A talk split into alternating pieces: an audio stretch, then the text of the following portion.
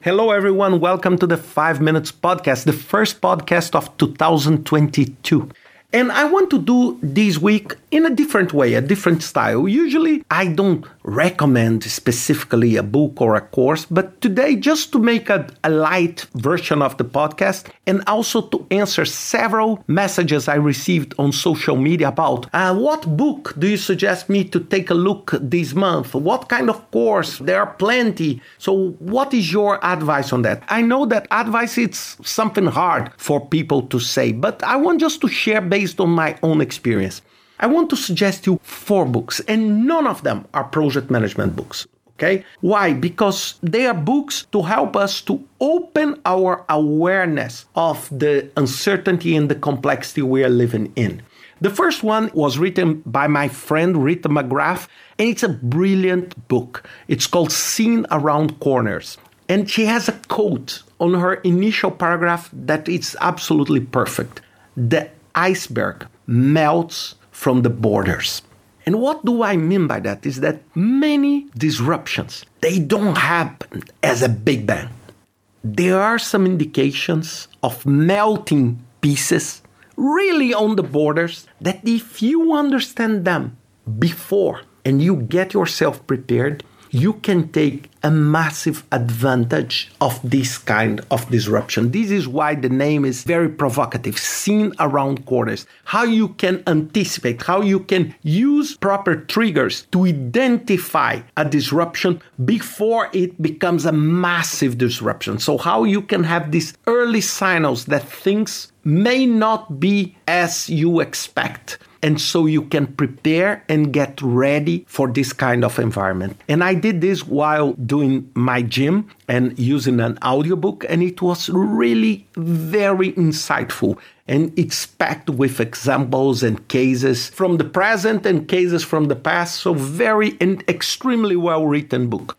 The second one is not a brand new book. It's a book that was released in 2015, and maybe I think up to 2018, it was updated in 2018 or 19. It's called Disrupt Yourself from Whitney Johnson. And this book contains one of the most powerful examples for us.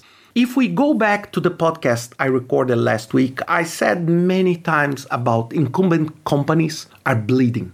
And I use this metaphor to highlight that we can consider ourselves also as incumbent. Because if we don't disrupt ourselves, at some point we will be disrupted. And the concept, the central piece that Whitney speaks and wrote on this book is about there are times that you really need to jump and you need to start a new cycle and you need to disrupt yourself. You need to provoke a disruption in yourself before someone else does that for us. And this is an absolutely brilliant concept. And I use this all the time. Every time I'm facing, I would say, a hard decision, I'd say, maybe it's the time to disrupt myself. The third one is a book from Chris Zook and James Allen called The Founder's Mentality. And I really like it because it's the concept of the mentality that was brought into life by the founders. Why companies that were run by the founders, they create a cultural aspect that is so unique to them. And that, that over time maybe this mentality start to i would say to change and to lose that special i would say spice that special ingredient that makes them so successful. And this is a fantastic book and it's published by hbr harvard business review press and last but not least, and I already spoke about it, is the book No Rules Rules from Reed Hastings and Erin Meyer. This book was incredible for me because it's so disruptive. The way Reed Hastings is leading Netflix. It's a completely cultural shift from what traditional companies do and from what most of us learn in management classes. And it's very connected with this founder mentality. And this is, was a book, I created a full podcast just about it. These are the four books uh, for me that I would really take a look.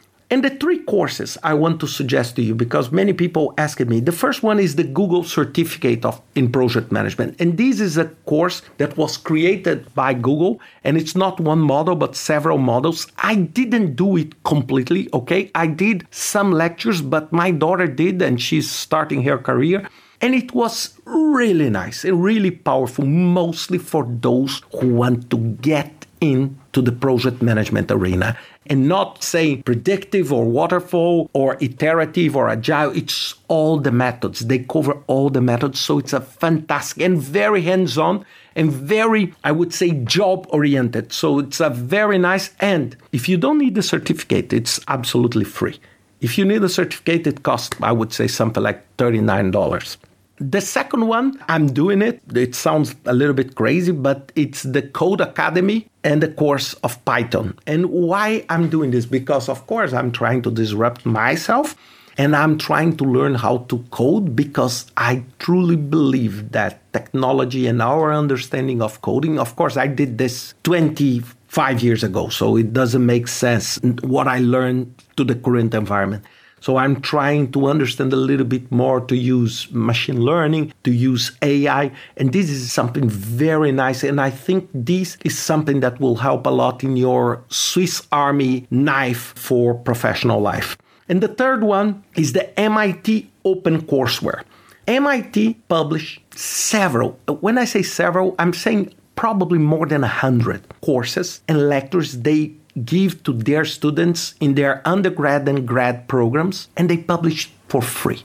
So you go and look for MIT Open Courseware, and you will find courses from astronomy to management, from quantum physics to some aspects of mechanical engineering. They are, of course, very, I would say, deep courses. So they are courses that students of masters or students of engineering degrees they study. But if you have any specific interest, it's fantastic and it's absolutely free. I'm not talking about the edX platform of MIT that looks like Coursera or the executive education of MIT. It's just the library of open courses that anyone can benefit from. So these three courses, I would say, are fantastic resources. Nobody can say, oh, look, I cannot afford a course at MIT. I cannot afford a Google certificate because they don't cost you anything, just time and, you know, willingness to learn. Okay.